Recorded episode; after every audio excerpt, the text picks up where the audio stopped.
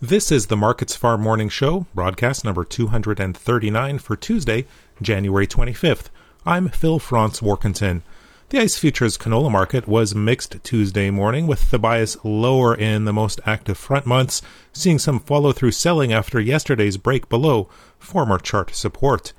Canola is up a dollar to down four dollars. March down four at nine hundred and ninety-one dollars and forty cents per ton. Speculative long liquidation was a feature as the March contract dipped below its 20 and 50 day moving averages. A softer tone in Chicago soybeans uh, and overnight activity also pressured values, although soybeans and soy oil are now up on the day, providing some support.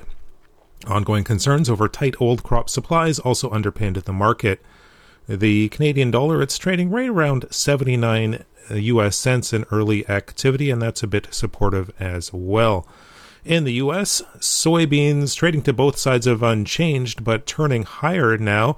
Uh, corn and wheat also posting gains. The forecasts continue to call for wetter and cooler conditions across Argentina over the next week, and that should help alleviate the dryness concerns for soybeans there. But the uh, March contract, uh, after initially moving lower, up 6 cents now at 14.09 per bushel. While the recent moisture is also beneficial for crops in Brazil, development is farther along there and harvest operations are already underway in more northern regions of the country. Gains in crude oil were supportive for beans today, with soy oil uh, leading the bean complex to the upside.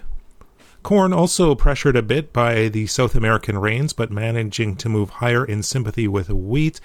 March corn up 6 cents at 627 per bushel. The mounting tensions between Russia and Ukraine remain at the forefront of the grain markets, as those two countries are both major exporters. Wheat it's higher. The Minneapolis spring wheat up 5 cents in March at 9.54 per bushel.